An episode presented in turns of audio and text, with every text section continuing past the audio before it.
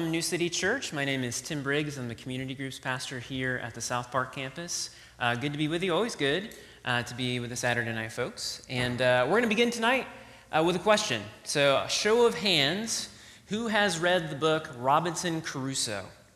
Raise your hands if you read. Okay, a few, few more. We would have some high school English uh, teachers who would be proud of us right now. More than I thought. This is good. That's good. If you haven't uh, read the book, I'm going to summarize it really quickly. It was a book written by Daniel Defoe in 1719. It still holds up after all these years. And it's described as this Daniel Defoe relates the tale of an English sailor marooned on a desert island for nearly three decades, an ordinary man struggling to survive in extraordinary circumstances. And it's actually based on a true story. Based on a true story. There was a man, Alexander Selkirk, uh, who was aboard a ship, probably a pirate ship, in 1705. And there was a dispute between Selkirk and the captain of the ship. And we're not exactly sure what went down, whether the, the captain kicked him off the ship or whether he volunteered to leave, uh, but they left him on a deserted island. And as they're sailing away, the story goes, they said, Hey, don't worry. Uh, surely a ship will be by in the coming days and weeks uh, to pick you up. And so every day, Selkirk would climb the highest mountain on the island and he would stare off into the ocean, waiting for that boat to come. And it took four years. Four years for him to see a ship and flag it down and have them come aboard the island. And when they came up on the island, the crew discovered him. He was disheveled. He had a long beard, much like a modern day castaway situation here. And uh, he didn't remember how to talk. He hadn't talked with anyone for four years. And so he spoke in gibberish. Uh, we don't know much more about Selkirk, uh, but the fictionalized story, which is based upon, is a story about fear and loneliness and the nature of God. And our passage today could be described in much the same way. Uh, so, we're in the book of Acts. We're going through a sermon series called Sent, and we are surveying the last a few chapters of the book of Acts. And last week, Rodney was with you, and he covered Acts 19 with Paul in Ephesus. And so, we've got a lot, a lot of ground to cover today. We're going to go from Acts 20 all the way through Acts 23 11. And we're going to zoom in on Acts 23 and 11 uh, once we get there. So if you have your Bibles, go ahead and open them up uh, to Acts 20, and we're going to start there. And actually, before we get there, just as a reminder, Paul is here on his third missionary journey. And when we read these chapters in the book of Acts, sometimes we get the sense that these, these chapters come uh, only days apart or weeks apart. But really, when, when Paul comes to Christ, in Acts 8. And where we're at here in Acts 20, almost 30 years has happened. 30 years of life in ministry uh, with Paul. And so this is 30 years after his conversion where we're at in this story. And in chapter 19, he's in Ephesus. And then in chapter 20, he moves throughout Asia and Macedonia doing ministry. And we're not going to zoom in on those stories, but we'd encourage you to go back and read those on your own. By the time we get to chapter 21, Paul and his crew are on their way to Jerusalem. They're sailing across the Mediterranean Sea, and they're making some stops at some ports and islands along the way. And then we come to this scene, Acts 21, 3 through 5, if you want to follow along.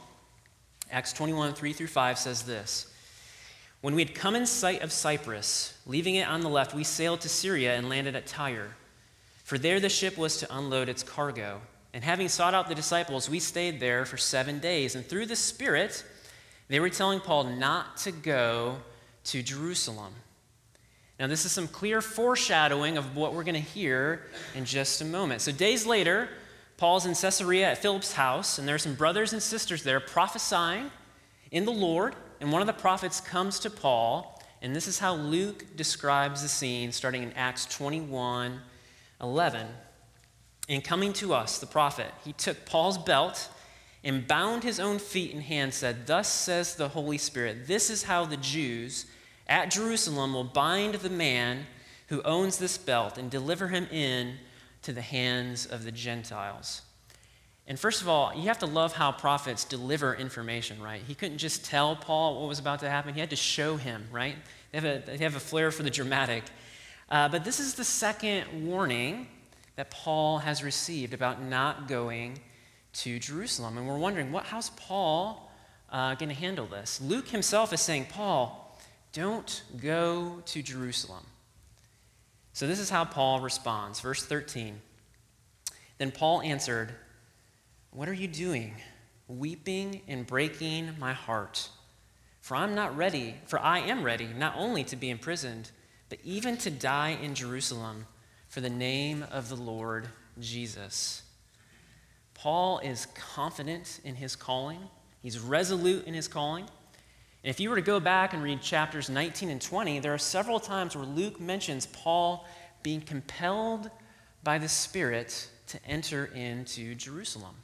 He feels called to go to Jerusalem. And just as a quick aside for us, a quick pause in the story, don't expect everyone around you to understand God's call on your life. For some people, you're going to seem strange and weird. It's going to baffle people when you're following Jesus. Nonetheless, if God has called us to do something, we are to do it. Amen? Amen. So Paul's going to Jerusalem no matter what. Whatever the outcome is, he's going. So Paul's posse arrives in Jerusalem and they visit James, and this is where the trouble begins. So they share with James and the church about all the wonderful ministry that they've done among the Gentiles, and there's thanksgiving and there's praise to God about this. Uh, but then the subject changes to circumcision. The elders say the Jews are upset regarding Paul's teaching on circumcision. He, they're saying that he is forsaking the law and allowing Jews to not be circumcised, which is not true because Paul was okay with Jewish believers being circumcised voluntarily. Nonetheless, the elders warned Paul that there could be some Jews out to get him. And in light of this, they devise a plan for Paul to accompany some men who are going through a Nazarene vow and this sounds like a good plan, right? This is a way for Paul to blend in, say, hey, I'm one of you. I'm one of you. Look, I'm, I'm, I'm not forsaking your teaching. I'm one of you. And it kind of reminds me of me with you all, okay? So I'm going to let you in on a secret. Can you guys keep a secret? Here's the deal I don't drink coffee, okay? Here's the thing. I don't know if you know this. New City Church, we love us some coffee, okay? We probably drink more coffee per capita than any other church in the country uh, particularly on Sunday mornings, right?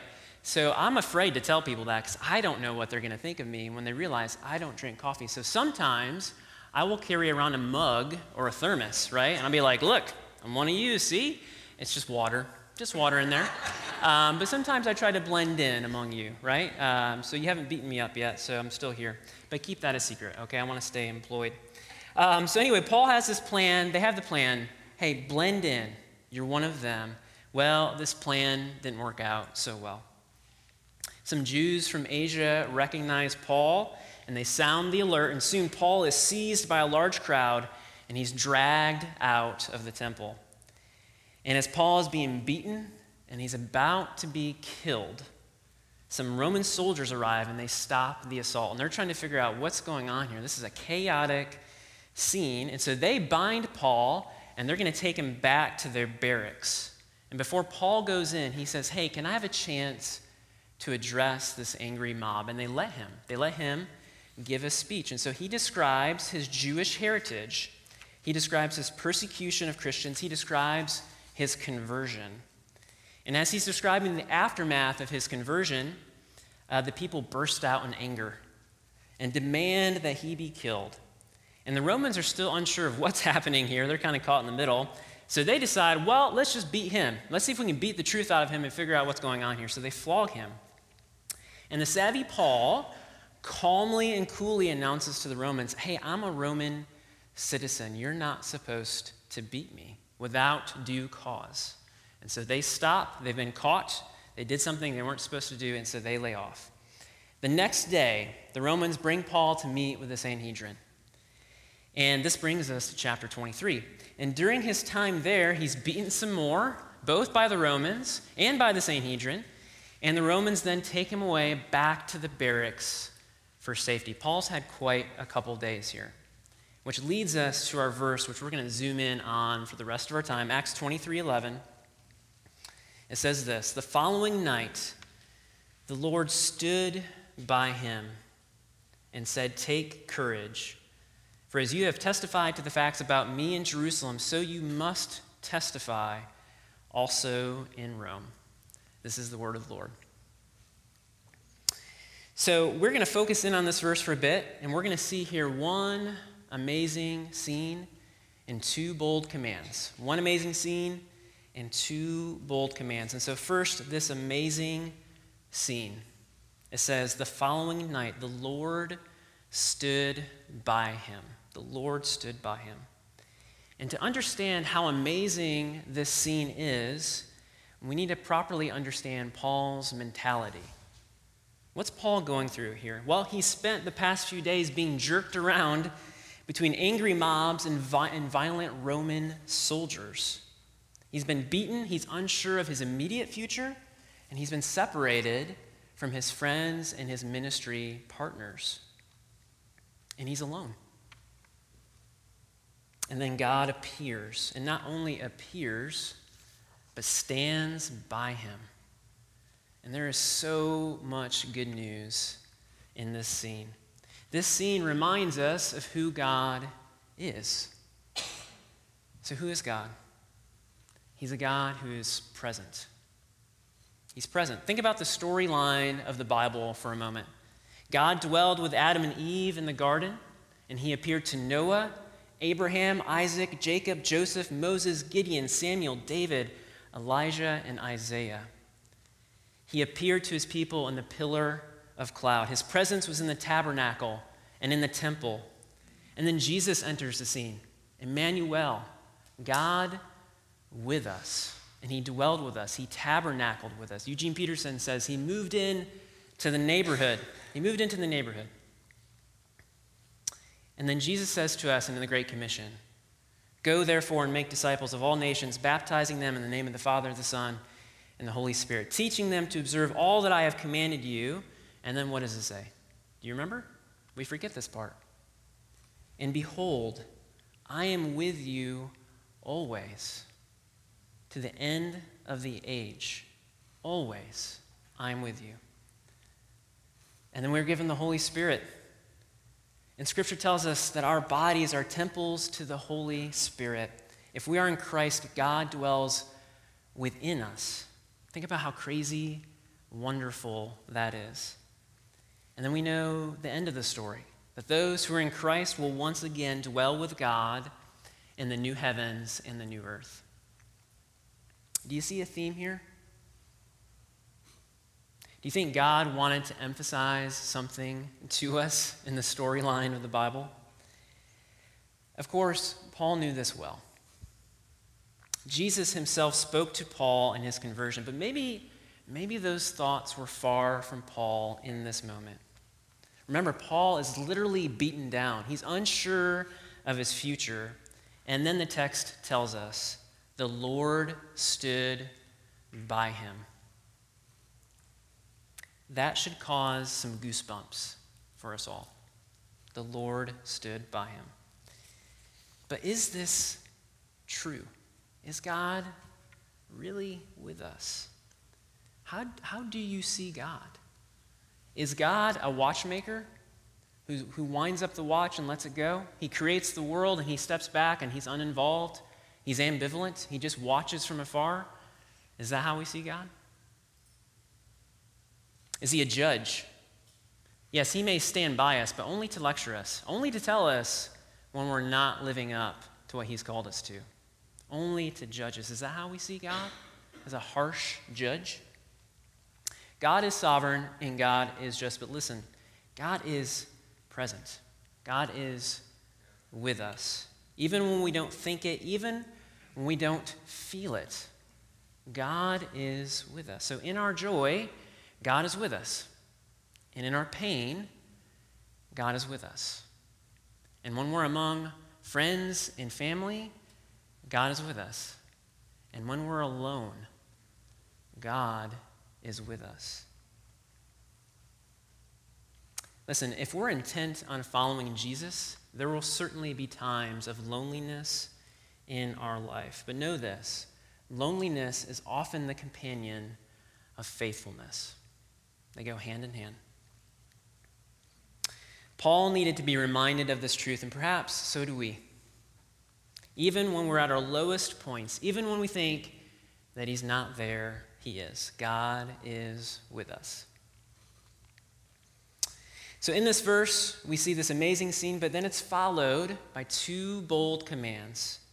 The following night, the Lord stood by him and said, Take courage, for as you have testified to the facts about me in Jerusalem, so you must testify also in Rome. Uh, instead of take courage, some translations render this be of good cheer. So, when do you tell someone to take courage? When do you tell someone to cheer up? You do that when they're discouraged. You do that when they're down and low. And I don't know about you, but I actually find encouragement by the fact that Paul was discouraged. And, and that's because there's a permission here. Part of the baggage we encounter living in a broken world is that we will feel lonely and we will feel pain and suffering and hardship and discouragement. And that's why, as a church, we want to struggle well with life. If you've been here for a while, hopefully you've heard that term. It's one of our values for community. And the idea of struggle well with life is this Jesus never said that life would be easy. In fact, he said the opposite. He said, You will have trouble in this world. And so we don't have to pretend. We can actually lean into that. We can actually embrace our pain and our hardship and our discouragement. And we can comfort one another. We can affirm one another. We can challenge one another. We can be present with each other, all along the way, pointing to Jesus. That's what it means to struggle well with life. So, in the midst of Paul's discouragement, God shows up and he says, Take courage. Take courage. So, what's take courage mean? It means to have a confidence and a firmness of purpose in the face of danger or testing. Okay? A confidence and a firmness of purpose in the face of danger or testing. That means that courage always comes in the face of fear, right? It doesn't take courage for me to watch Netflix at night, right? There's no danger there, okay? There's no danger there. We take courage in the face of fear. So, what God is saying is that fear can be replaced with trust. Fear can be replaced with trust. So, what can Paul trust in? At this moment, can he trust that he's going to be rescued and everything is going to be great and perfect and fine? Not necessarily. Can, tr- can, can Paul trust in monetary reward? No, absolutely not. So, what can Paul trust in? Well, Paul can trust in the following Paul can trust in the fact that God is with him, that God has saved him, that God has a plan for him, that God works all things for our good. Now, listen, not for our comfort necessarily, but for our good. And God will ultimately deliver him. So, in the uncertainty of his life, in the uncertainty of imprisonment, in the uncertainty of arriving in Rome, God says, Trust me. Trust me. I love how one uh, commentator describes this scene. He says, This was God providing to Paul one crumb of divine grace and help multiplied to feed 5,000 wants and anxieties. I don't know about you, but I could use a crumb. I could use a crumb. In the midst of our 5,000 wants and anxieties, God says the same thing to us. He says, Know that I'm with you Know that I have saved you. Know that I have a plan for you. Know that I work all things for your good. And know that I will ultimately, ultimately deliver you. So, this was no empty, obligatory pep talk from God. No, God is saying, be faithful. See this through. Complete your mission. And remember, I'm always at work. I'm always at work. So, God says, take courage. And he's saying the same thing to us. And when we understand all that God has done, perhaps we more appropriately receive courage rather than take it. Our trust in the face of fear is not in ourselves, but it's in God. So, New City Church, you may be in a prison of difficult circumstances, but receive courage. Receive courage because God is with you. Know that. So we've witnessed one amazing scene and looked into the first bold command. Now let's look at the second command. It says, uh, The following night the Lord stood by him and said, Take courage, for as you have testified to the facts about me in Jerusalem, so you must testify also in Rome. In Acts 19, we are told that Paul felt compelled by the Spirit to go to Rome, In his earlier letter to the Romans confirms this. So, not only is God going to save him from his current circumstances, he's going to follow through with his promise. Paul will go to Rome and he will testify there. And this should remind us of Acts 1 8, where it says, You will be my witnesses in Jerusalem, in Judea, and Samaria, and to the ends of the earth. And Rome represented the ends of the earth. And we should find comfort in the fact that God always delivers upon his promises. He always delivers upon his promises.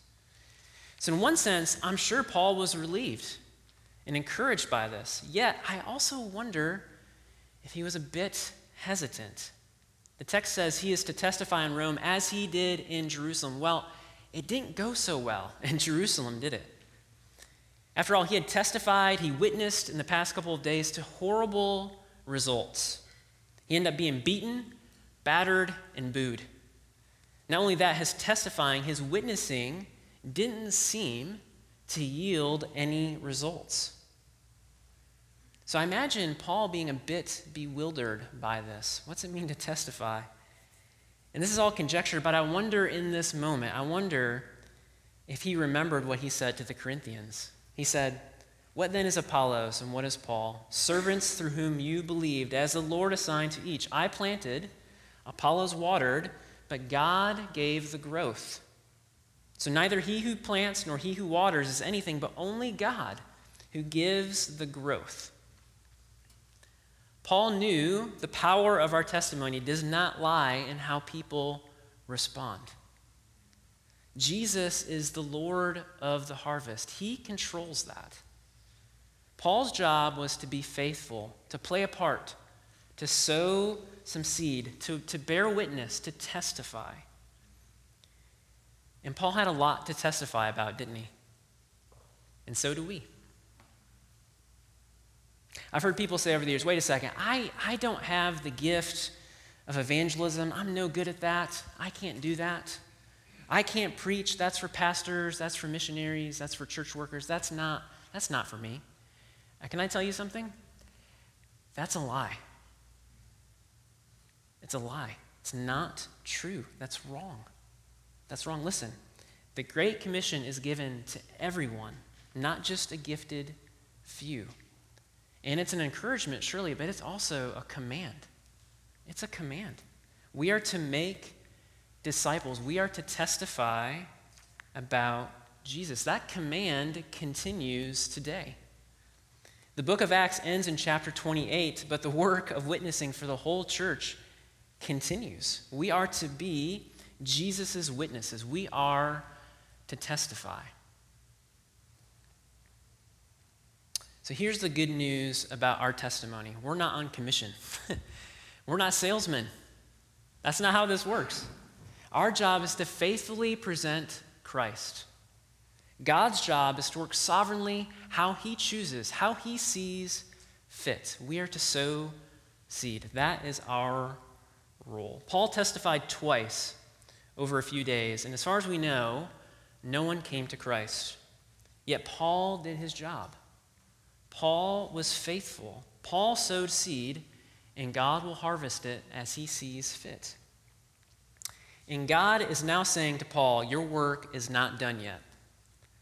I need you to do the same thing in Rome. And God is saying to us, all of us, our work is not done yet.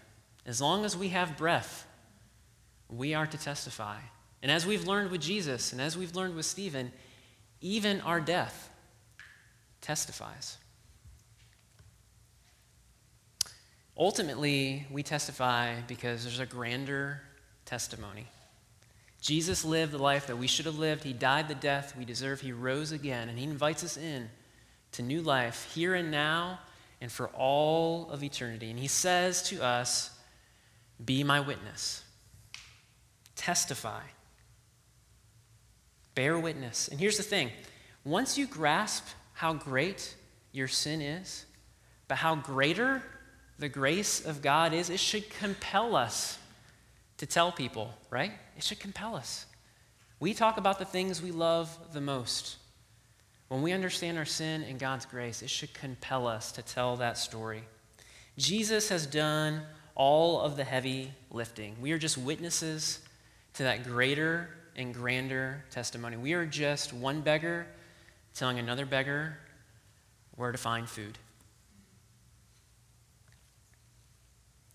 I mentioned Robinson Crusoe earlier.